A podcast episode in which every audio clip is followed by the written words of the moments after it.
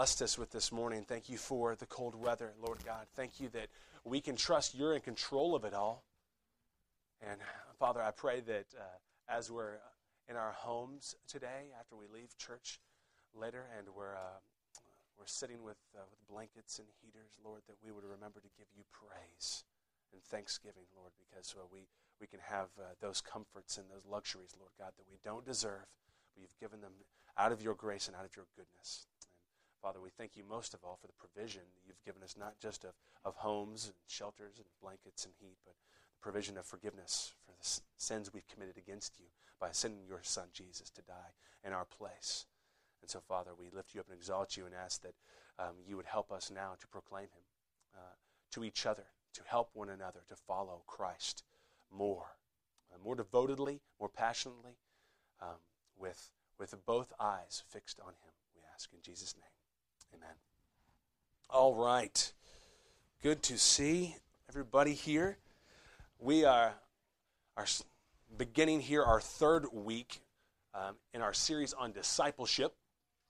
And uh, the reason why we're doing this discipleship series is because, as we've said, we want to keep discipleship before the people of Cal- Calvary Bible Church. We want to be a church that uh, has a culture of discipleship.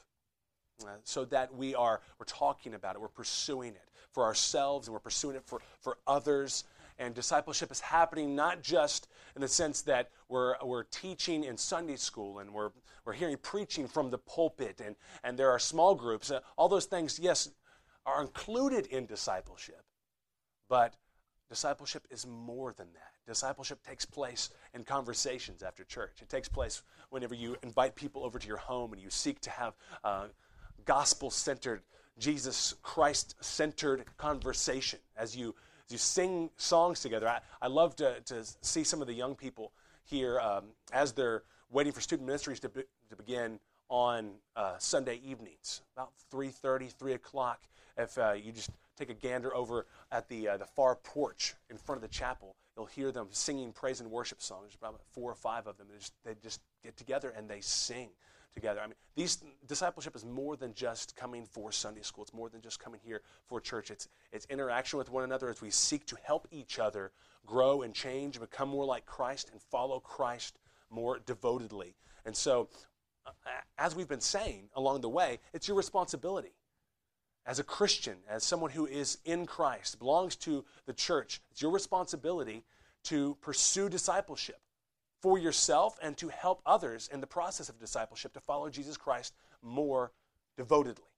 Okay? So, what are you doing to invite discipleship in your life and give discipleship to others? It doesn't mean that you have to spend an hour, hour and a half each week uh, over the coffee table with somebody and you have your uh, where you're teaching them through through the Bible necessarily. It it can be that, and I love it when that happens, but it can also happen as you're having conversations, as you're seeking to be intentional with how you use your time, as you're sending notes of encouragement that are, that are um, based in the Word of God, that are reminding your, your brothers and sisters who God is and what He's done. These are aspects of discipleship as well, and so we should be seeking to invite it into our lives and give it to others. Um, I, I will say, in terms of the Great Commission, as we've talked about in previous weeks. What's included in the Great Commission? Two primary things uh, evangelism as we make disciples of all nations, and also helping each other become more like Jesus, helping each other follow Christ. Okay, and that's what, really what we're concentrating on here in our Discipleship 101 series. How can we help each other uh, follow Christ better? And so last week we discussed the fact that discipleship involves the whole person, right? It involves the whole person. So we had the four H's of whole person discipleship heart, head, hands, and home, right? So, heart, we, we discussed primarily last week, which is your affections, your emotions, your will, right? Your desires. So, we are to follow Christ with your heart. And uh, today we'll be discussing primarily the head, which is your thinking, but also uh, remember that hands are your application of biblical truth, right? Putting it to work in your life practically. And then home is just well, what we use as a synonym for the local church. You should be using your gifts, your abilities to build up the church in love. And so, how are you seeking to do that? So, um, as we're thinking through heart, head, hands, and home, whole person discipleship, remember that it comes from the Great Commission because the Great Commission uh, says that we are to make disciples of all nations. But verse 20 says, teaching them to observe or obey all that I have commanded. That's what Jesus said. And we found last week that there are many commandments that Jesus gives to our hearts. Jesus gives commandments to our hearts. So as we seek to follow him, we obey those commandments that he gives with regard to the emotions, the will, the affections, etc.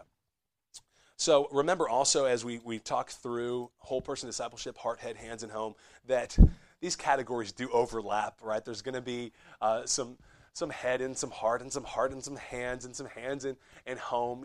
They overlap. It's not just we se- separate them perfectly and there are these clear lines of demarcation. We separate them to help us think specifically about this, but certainly they overlap. Okay? So um, let's look today at some of the commandments that Jesus gave with regard to our minds. Okay? Worshiping, following Jesus with our heads or our minds. Okay, turn with me to Matthew 22, 37. We looked at this one last week, but we'll look at it again.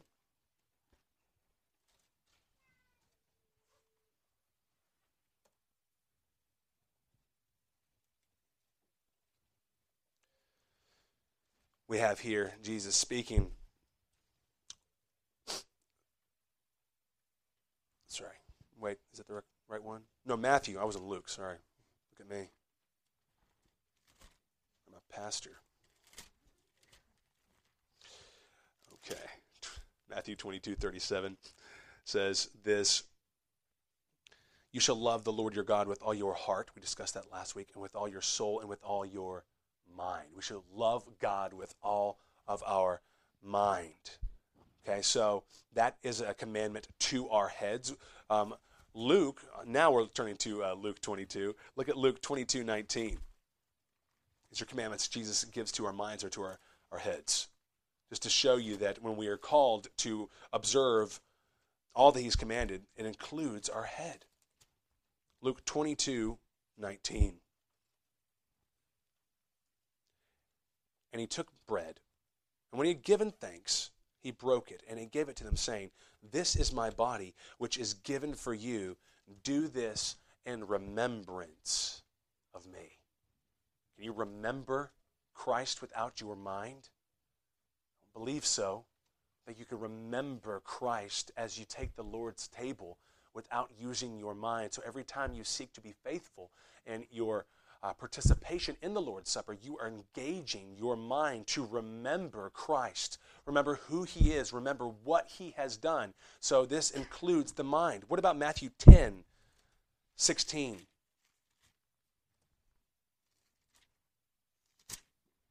Matthew 10 16 says this Behold, I am sending you out as sheep in the midst of wolves. So be wise as serpents and innocent as doves. We're commanded to be wise. And obviously, that fits with what we're called to in the book of Proverbs, as Dan's been teaching. Finally, we want to look at John 14 1. We discussed this last week as well with regard to the heart. John 14, 1. Let your hearts, let not your hearts be troubled. Believe in God, believe also in me. Does, does belief include your mind? How so? How does belief include your mind? Okay, yeah, you know what to believe. You have to understand components of the scriptures, uh, components of the gospel, of components of who Christ is, in order to believe it. You can't believe it without understanding it, right? So belief includes a mental acknowledgement, a mental agreement to these things, right? But it's more than that. We've, dis- we've discussed that it involves the, the heart trusting Christ, and it involves the, the emotions as well. And if you remember back when uh, Dan just first started John, in chapter 1, he talked about uh, belief in the book of John and how it involves more than just a mental agreement to um, the, the components of the gospel. It involves that, yes, agreement mentally, understanding the gospel, but also um, involves you, your will, and involves your emotions as well. But certainly involves the head. Okay, now, though I'm pointing you to commandments that Christ has given that involve the head or the mind, it doesn't mean that you shouldn't uh, pay attention to any of the other scriptures in the New Testament, in the Bible, that are with regard to the head, right?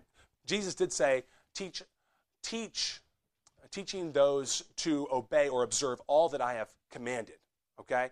But all he has commanded is not just what he spoke verbally in the Gospels, right? Because the Bible is his word. So we should look to the New Testament and the Old Testament, and, and we should look at the commandments that are there as well and seek to obey those with regard to the head, the heart, the hands, and home as well. So when you look to the New Testament, know, okay, that, these are Christ's words as well, because right? the Bible is God's word. So I'm giving you just ones where he's spoken in the Gospels, but there are far more when you open up the entirety of God's word. Okay, so what does it mean? What does it mean to follow Jesus with our minds? Okay? Let me say this. To engage in the exercise of thinking in order to know God, love God, and love people. Engage in the exercise of thinking in order to know God, love God, and love people. Now, so much of what has been called discipleship in the past and evangelicalism has just been the accumulation of more knowledge. Okay? Get more knowledge. If we want, if you're going to disciple somebody, just teach them more. Just, just teach them to know more about what the Bible says. Teach, and that should be definitely a part of discipleship. But um, I believe that the scriptures would have us think and attain more knowledge of who God is and what God has done so that we will love Him, know Him, and love people. Not just to the end of knowing more about him, but so that we can we can actually know him and love him and love other people so that ministry take, takes place so that so that worship takes place so that so that we adore him more and serve him more. There is an end beyond accumulating more knowledge about god and that is to know him love him and love people as well uh, we believe that the mind serves uh, serves us in order to help us love and to know. So it's not just an end in itself, to know more about who God is and what He has done. Right? That kind of knowledge can very easily make us proud. And we're just attaining more knowledge for the, the sole purpose of attaining more knowledge. Okay, so let's, let's unpack this a little bit. What, what it means to follow Jesus with our minds. Turn to Philippians chapter 3.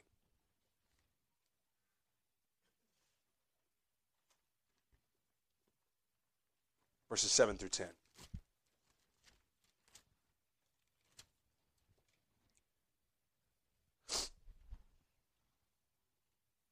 Let me read this for us.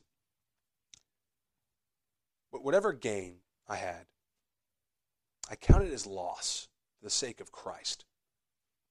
Indeed, I count everything as loss because of the surpassing worth of knowing Christ Jesus my Lord. For his sake, I have suffered the loss of all things and count them as rubbish in order that I may gain Christ and be found in him. Not having a righteousness of my own that comes from the law, but that which comes through faith in Christ, the righteousness from God that depends on faith, that I may know him in the power of his resurrection and may share his sufferings, becoming like him in his death.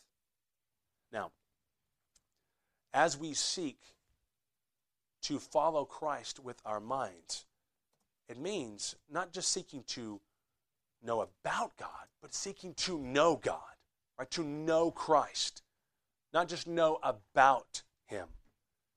If you've uh, ever read J.I. Packer's Knowing God, a great book, one of my favorites. He makes that distinction in the early uh, chapters of the book about how we want to be a people who don't just know about God, but know God Himself. There's a relationship there, there's communion, there's, there's fellowship that takes place as we know Him and not just know about Him. Right? Look with how, how do we know that there, this is not just knowing about God? in this text in Philippians 3 7 through 10? How do we know it's not just him saying, um, I, I desire to know about God, but to actually know him. How do we know that from this text? What do you think? What, what would clue you into uh, Paul saying, it's not just that I want to know about him, I want to actually know him? What would, cl- what would clue you in here?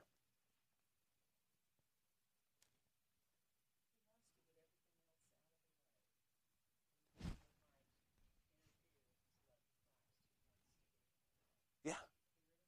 Yeah. Everything else, all the things that he, he counted as gain previously, now they're loss. They're rubbish to him now compared to Christ. If, he, if it was just a knowledge about Christ, you would think, well, that's, that's not, is that really the surpassing worth that he's talking about? If it's just knowing about him? He says, no, he says, um, I count everything as lost because of the surpassing worth of knowing Christ. So, actually knowing the risen Christ is, is worth giving up everything else and counting everything else that you once counted as gain as loss. What else? Not, this is not just knowing about, but knowing. Yeah.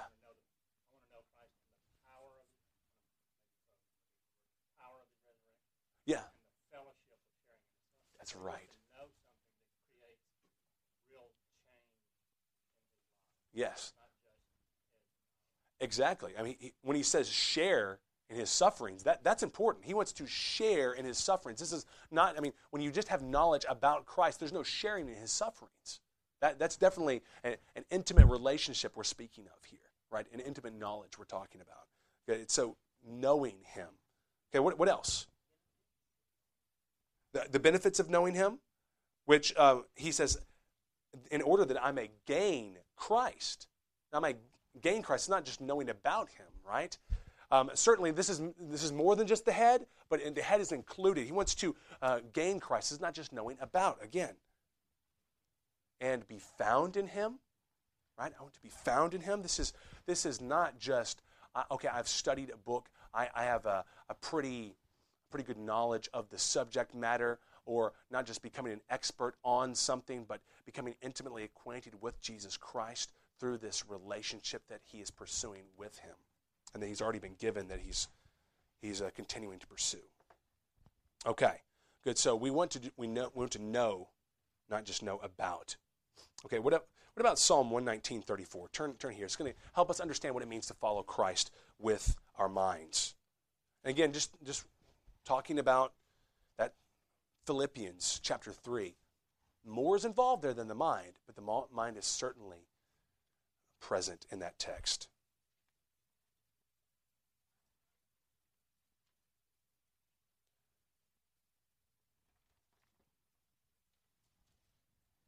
Psalm 119:34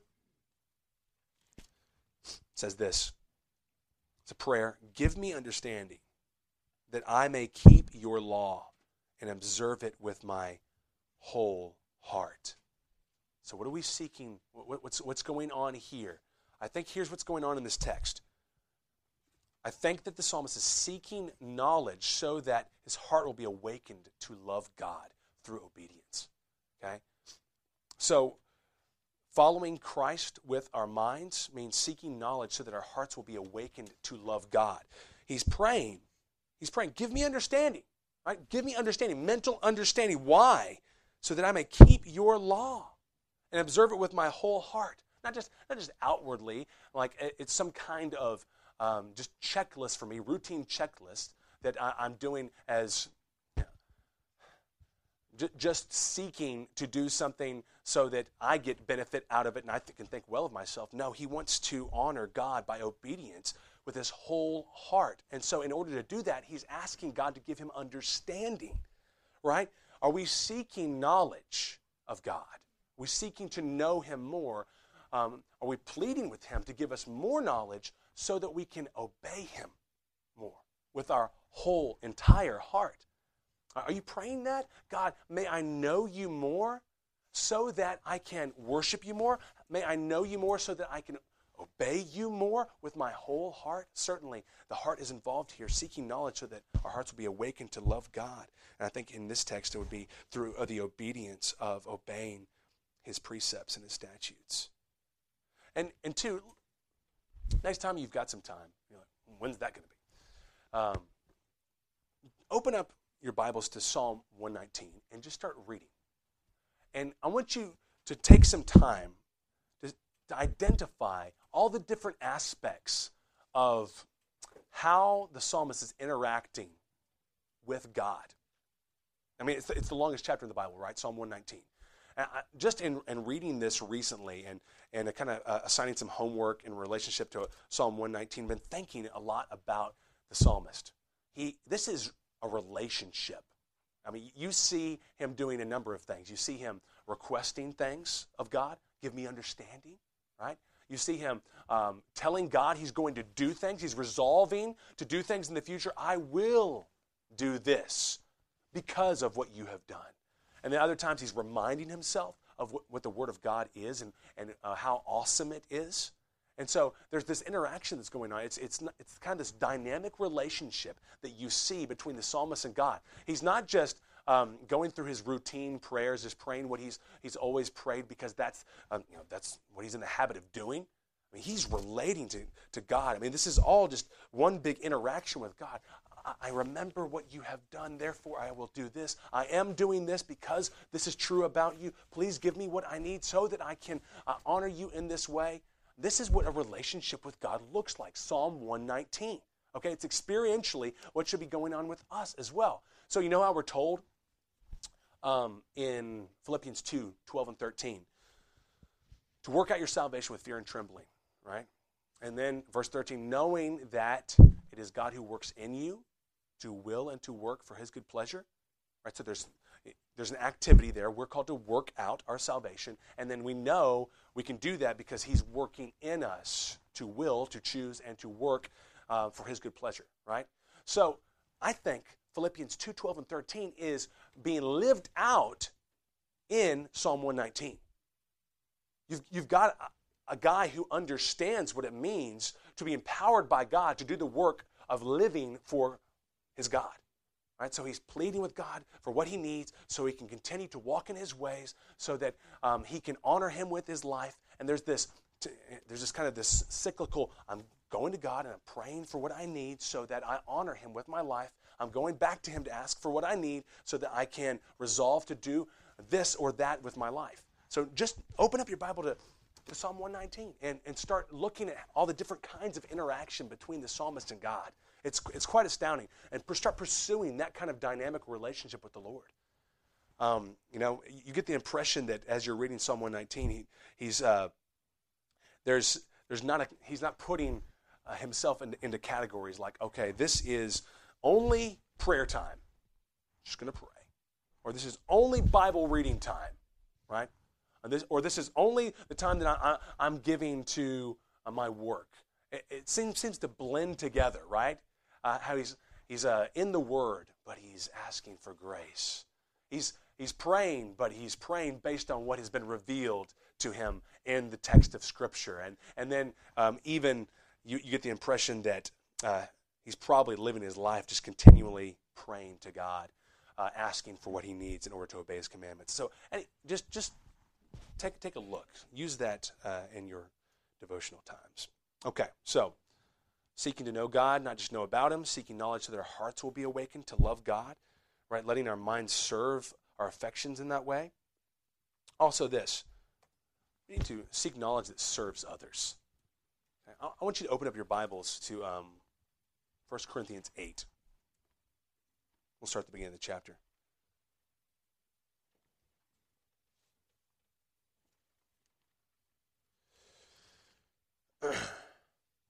1 Corinthians 8. What does this knowledge that serves others look like?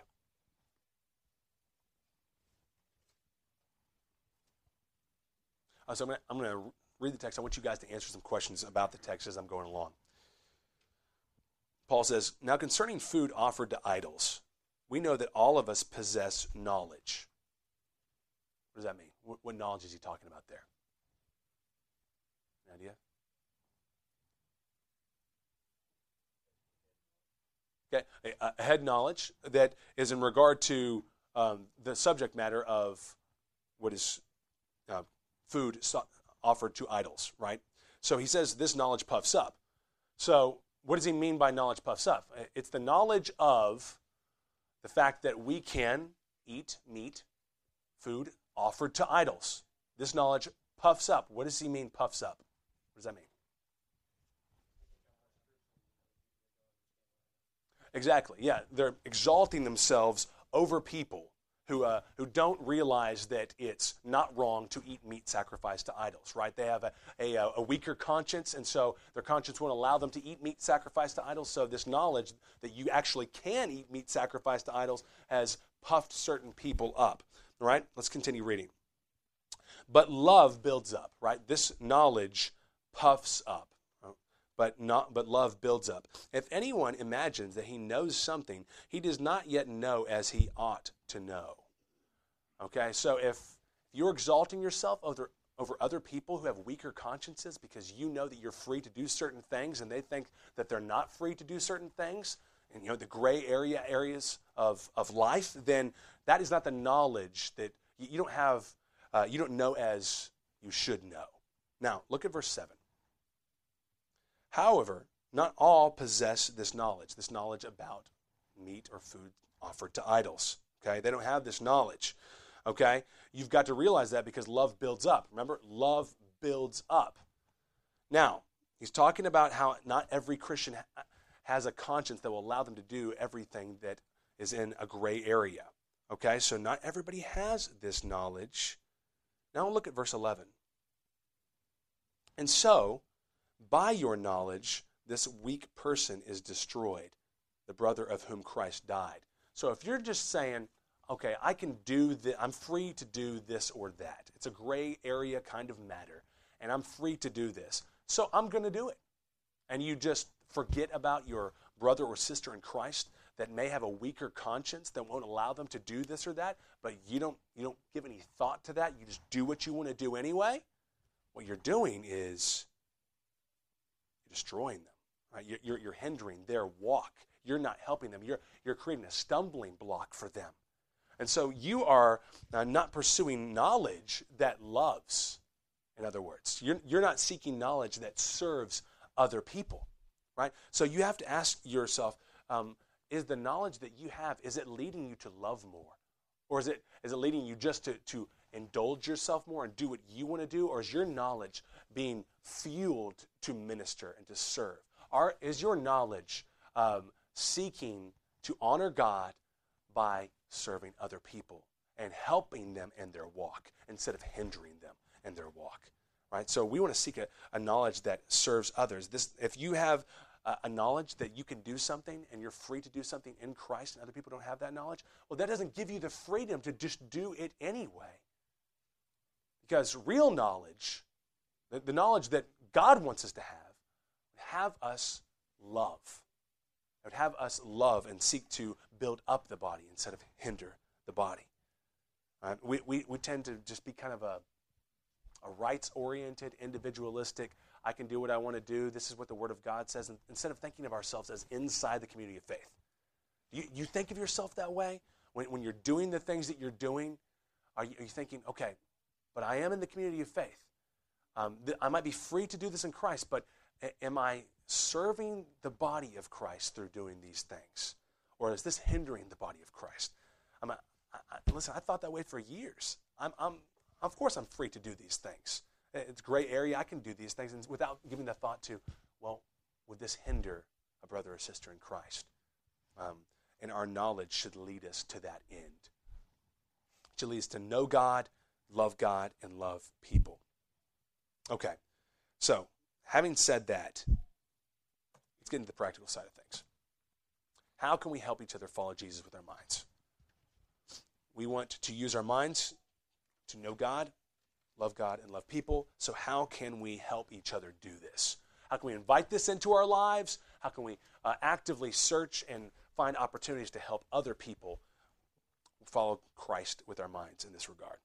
Okay I want you to turn with me to Colossians 2 1 through 3.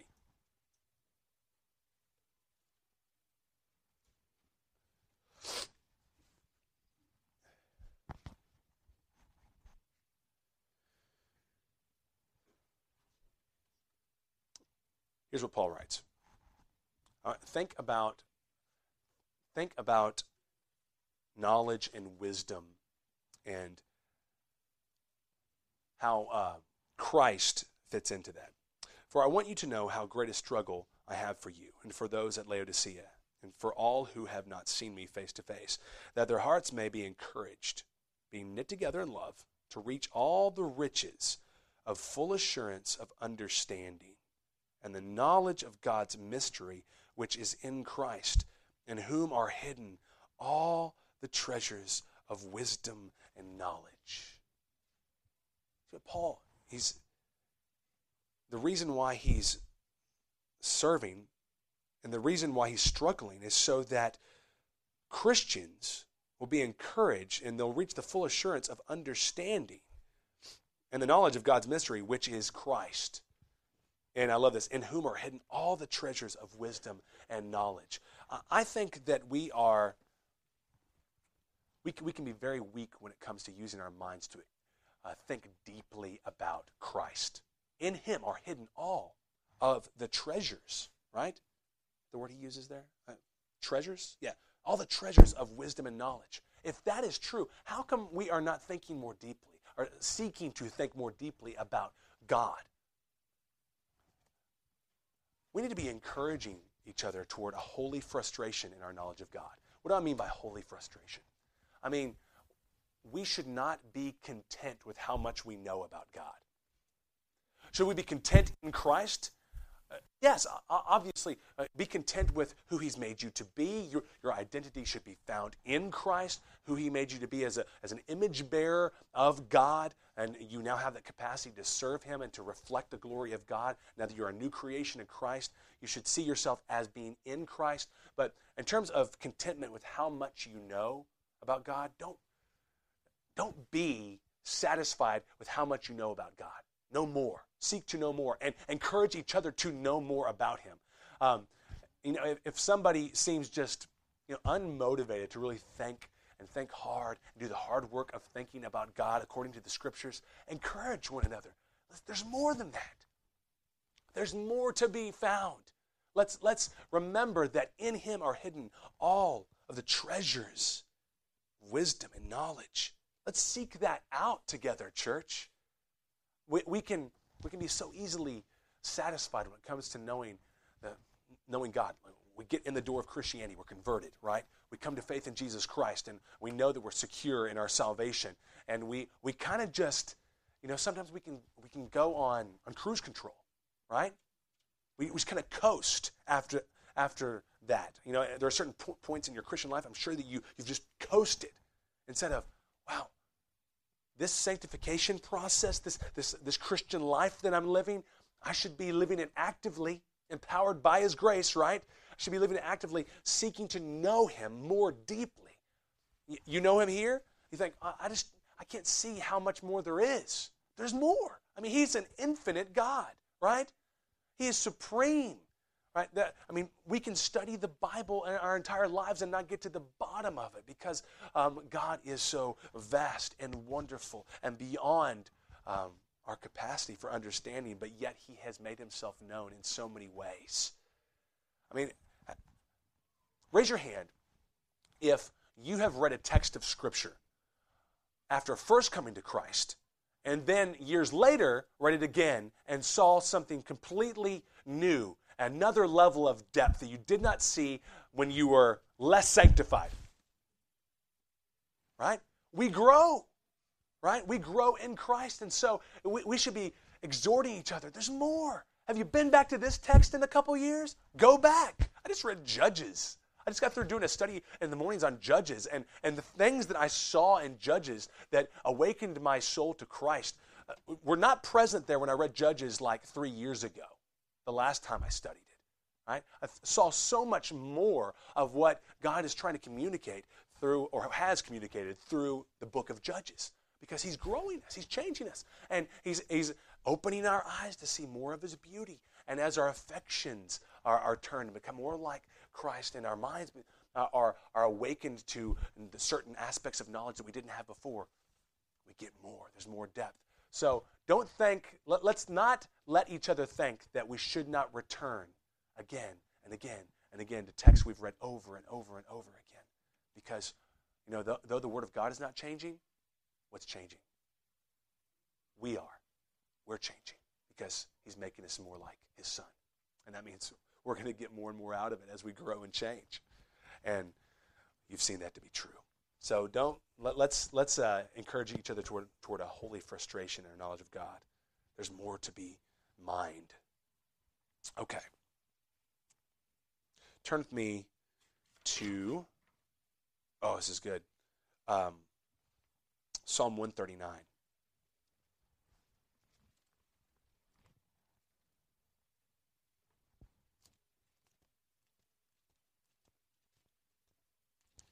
We know this text pretty well. I'll just read, I'm not going to read the whole psalm. I'll just read uh, the first probably six verses. David writes, Oh Lord, you have searched me and known me. You know when I sit down and when I rise up. You discern my thoughts from afar. You search out my path and my lying down and are acquainted with all my ways. Even before a word is on my tongue, behold, O Lord, you know it altogether. You hem me in behind and before, and lay your hand upon me. Such knowledge is too wonderful for me. It is high. I cannot attain it. And then you go on in the psalm, and you see how uh, he's describing these, these wonderful attributes of God. And he's, he's leading us to, to adore God and be amazed by God and all that he is, and how, um, you know, how we can't escape his presence, you know, is another aspect of this psalm. And he says, This knowledge is too wonderful for me. It's too high. I can't attain it. What is he doing? David is thinking big thoughts about God. He's, he is stretching his mind to the limits so he can know more about God, think more deeply, and think big thoughts of God. Do you stretch your mind to the limits when you're thinking about God? We think hard about a lot of stuff. I mean, let's be honest. There are things that, that interest us, whether it's it's at work, it's a hobby of ours, or it's something we'd like to do in our free time. We think hard about certain things. We should think, be thinking hardest about God. We should be thinking. Uh, we should be stretching our minds to the limits when we're thinking about God, because He is the one that is outside of capacity for us to completely grasp. So, are using your are you using your mental energies most when you think about God and try to try, try to know more about Him? That, that's what the psalmist is doing here. He is he is I mean using illustrations. He's using uh, parts of of literature, words, so that he can help us think more deeply. I mean, and just think of all the the, uh, the prophets or the wisdom literature in the Old Testament, how they use descriptions to help us think um, of God. I mean, God has humbled himself to come and put himself in a word form, has he not? And um, there are these, uh, what are they called, anthropomorphisms. Like when we talk about God having a hand, right? Uh, he doesn't really have a hand, but uh, the, the psalmists are seeking to help us know God. And, and then using descriptions about how he, uh, he pulls back the curtain of the, uh, the skies or the cosmos. I can't remember the exact terminology right? Just to help us wonder at Him and to think more uh, about Him and to, to be able to uh, put some, some hands and feet to what are, we're thinking about God, to understand more about Him. And so I ask you, are you thinking big thoughts of God? Are you seeking to think large, grandiose, awesome thoughts of God? We should help each other think big thoughts of God and thought, and small thoughts of man instead of big thoughts of man and small thoughts of God. We, we can often think very highly of man. Don't you? We love watching the Olympics, right? You guys like, I mean, I love watching the Olympics. I mean, it's amazing what um, people can do with their bodies. You know, the, the, I mean, the fact that gymnasts can hurl themselves in the air and, and, and flip like they do, I just, that, that baffles me. It seems like they're defying gravity. Like, how is this happening? You know? And, and how divers can do the same thing. Uh, I like to watch the Olympics because it, it, it, amazes me what people can do with their bodies, right? Uh, and every, I mean, people watch sports for the same reason. They want to, to be, uh, they want to be astounded by what they see. But we're just people. ultimately, right? God has made us and He's, he's made us to be able to do uh, awesome things. But oh, how much greater is He? We tend to think bigger thoughts of man than we do of God. That's an injustice. That's an injustice. Are you seeking to be wowed by God by opening up the scriptures and looking at, I mean, especially the Psalms and all these, these illustrations that are used. And he also does it in the prophets as well, talking about um, God in these big ways. Don't think big thoughts of man. And if you think any thought that's big of man, then let that point you to bigger thoughts of God because God made man. Right? Okay. Let's help each other do that. Let's help each other seek to think large thoughts of Him. I, I, I love to, to hear John Piper preach because he, he really wants to help his audience do that. He uses all kinds of, he makes up new words and hyphenates all kinds of words to make you think uh, more deeply about who God is. And he uses descriptions because he, he understands that God is supreme and, and beyond um, our understanding and comprehension, but we can know him. We can him know we can know him more, not fully and completely in terms of everything about him, but we can know him more. Okay. Look at oh man, so much more. Uh, 2 Timothy 2 7.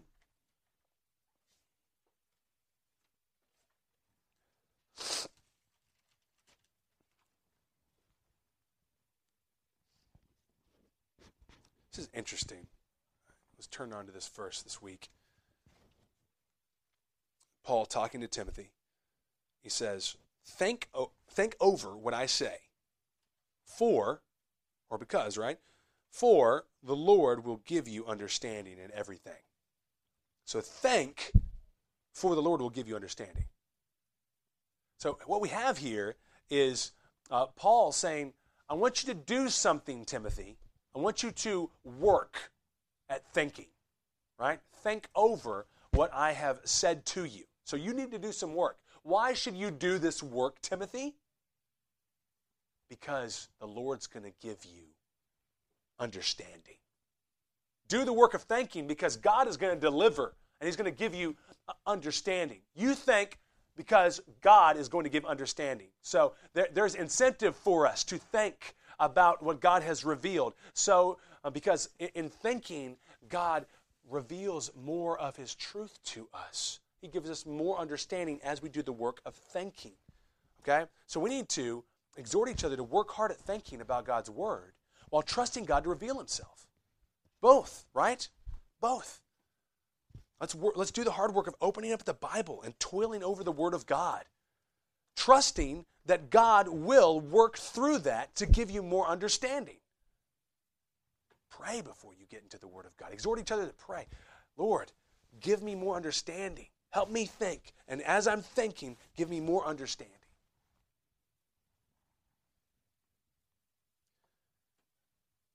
You ever implore people to think more deeply than they do about God? Let's help each other do that. Don't be afraid to do it. Okay? And, and if someone tells you, let, let me give you a little permission here, okay? Uh, don't be afraid to tell people to think more deeply about who God is in the Word of God and what He's done. Don't be afraid to do that. And on the other side, if someone uh, implores you to think more deeply, then don't be offended by that. Don't be like, what? Oh, come on. How pompous is that? You're telling me to think more deeply about God as if you're, you know, like you're so much better than I am.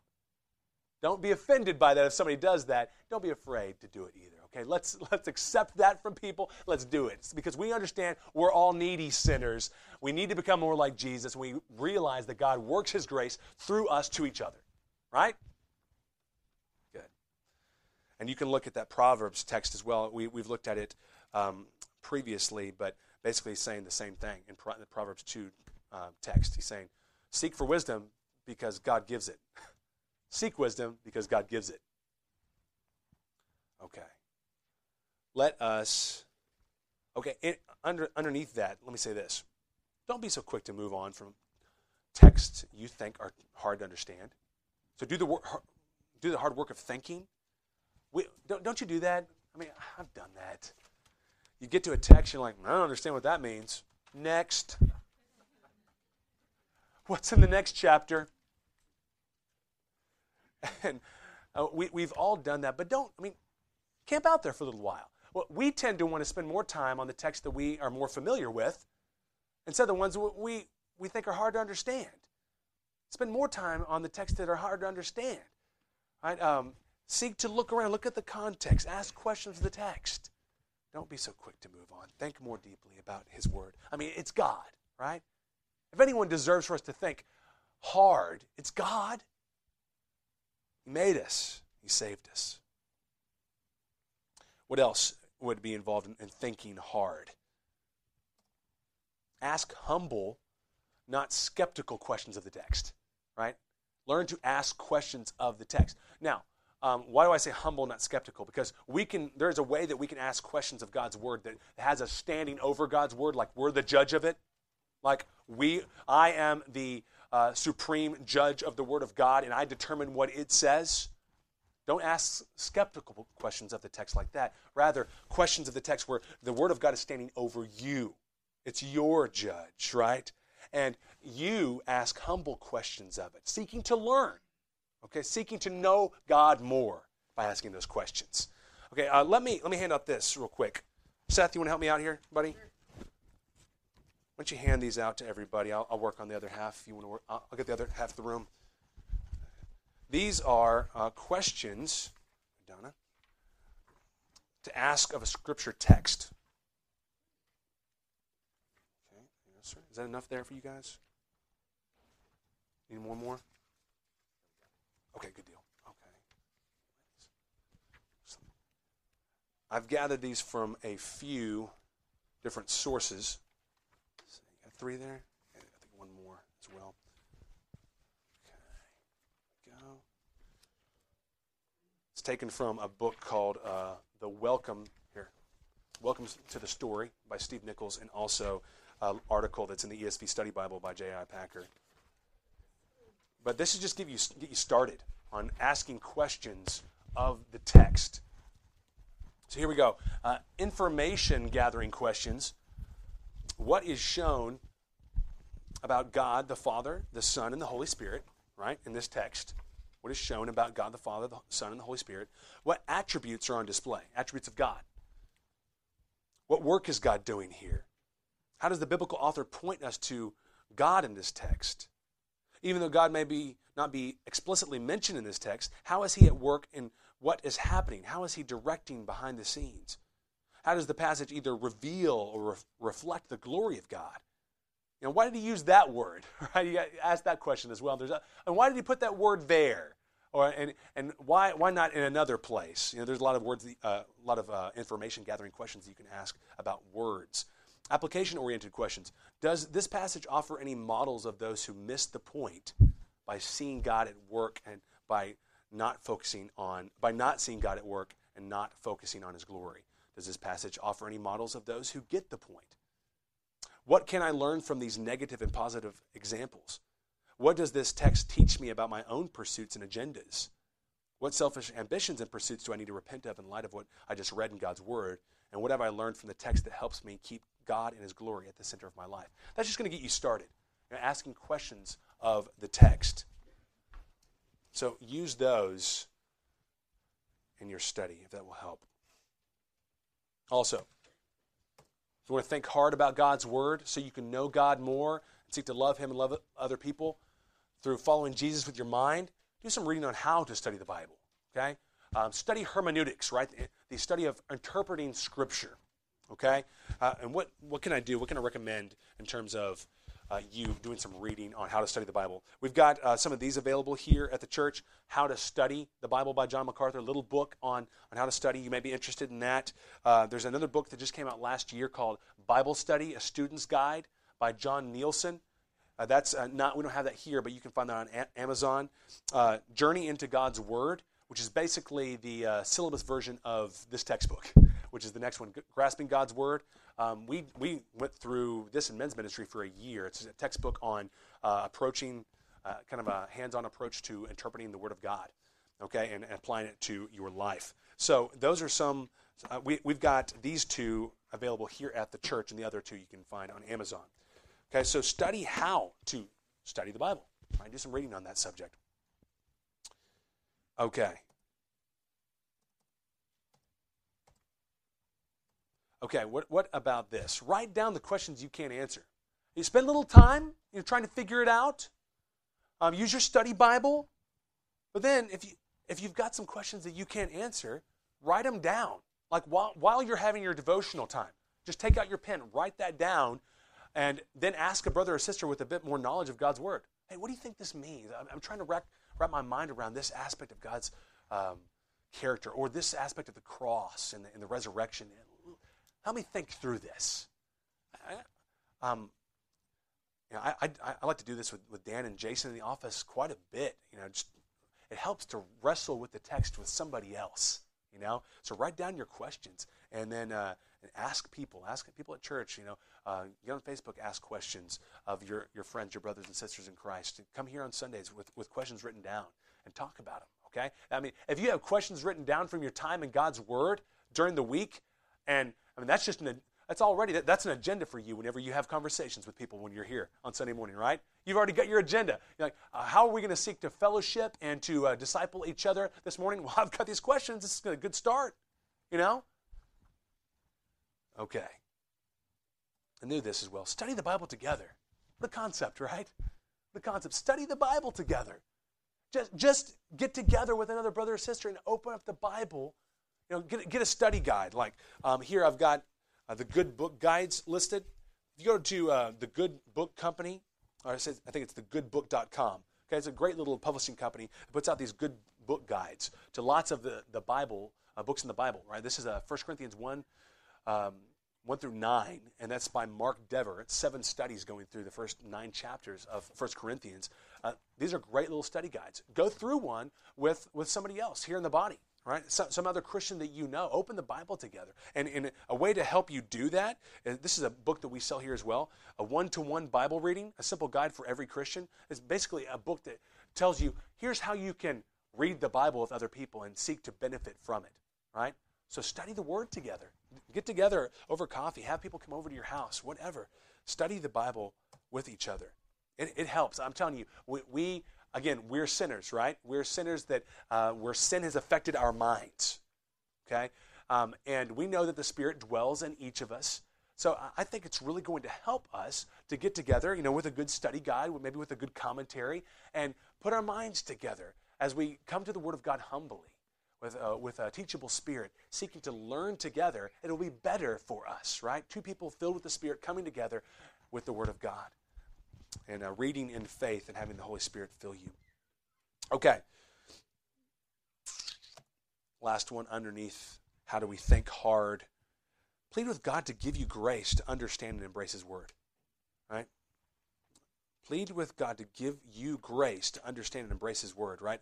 Uh, Psalm 119, 18 says, Open my eyes that I may behold wondrous things from your law. Right? We ta- I think I talked about this in um, a sermon a few weeks back.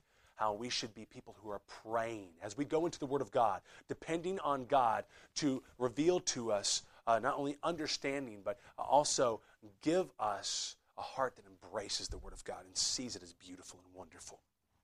Okay? So we should be praying. Do not study the Bible without praying, right?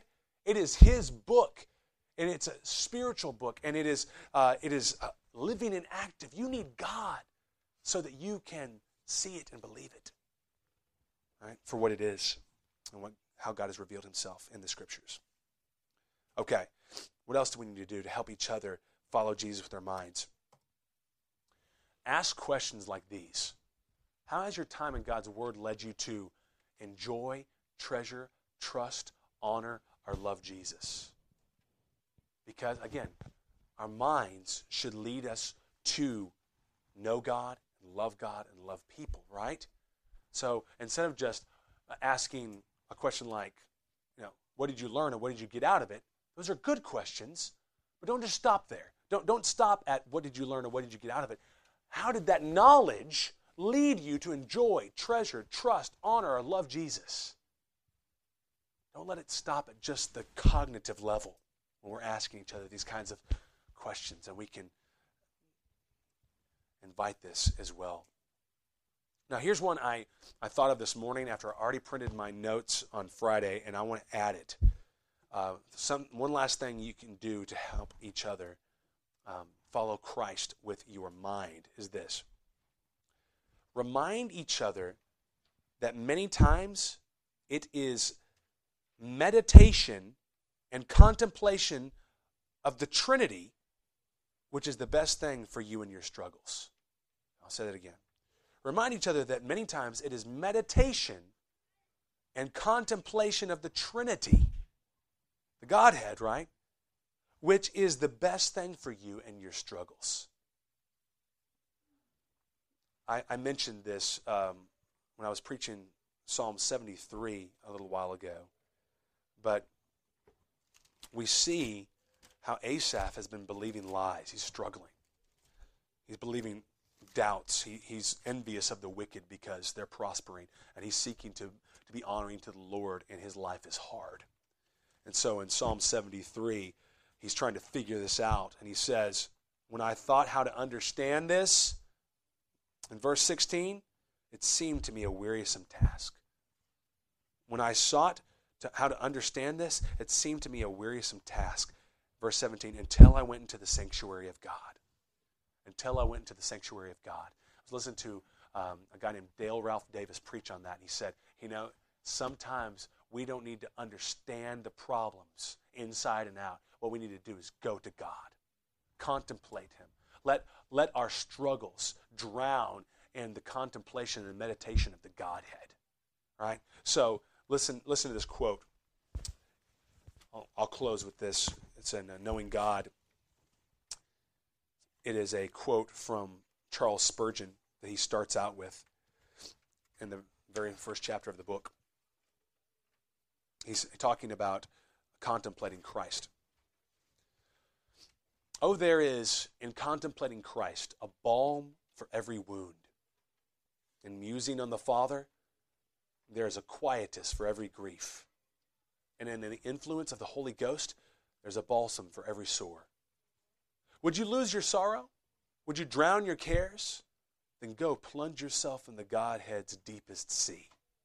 Be lost in his immensity, and you shall come forth as from a couch of rest, refreshed and invigorated. I know nothing which can so comfort the soul, so calm the swelling billows of sorrow and grief, so speak peace to the winds of trial, as a devout musing upon the subject of the Godhead. He says, It is to that subject that I invite you this morning. So remind each other of that. Think and contemplate and meditate on who God is in the scriptures. And many times that's, the, that's what we need most in our struggles. Not necessarily to understand why they're happening exactly the, the way they're happening, but what we need is to know more of Him and let His character and His love and, and what He has done push away those struggles and those sorrows and those griefs and those pains. We drown them in His character and His work. Okay, let's pray, shall we? Father God, thank you for the attentiveness of this class today, and I pray it would yield fruit as we seek to be a discipling church, but we cannot do it apart from your grace. So please give us ample grace so that we can obey you in the way of helping each other follow Christ with our hearts, with our heads, with our hands, Lord, and in this local church, the body. We ask in Jesus' name.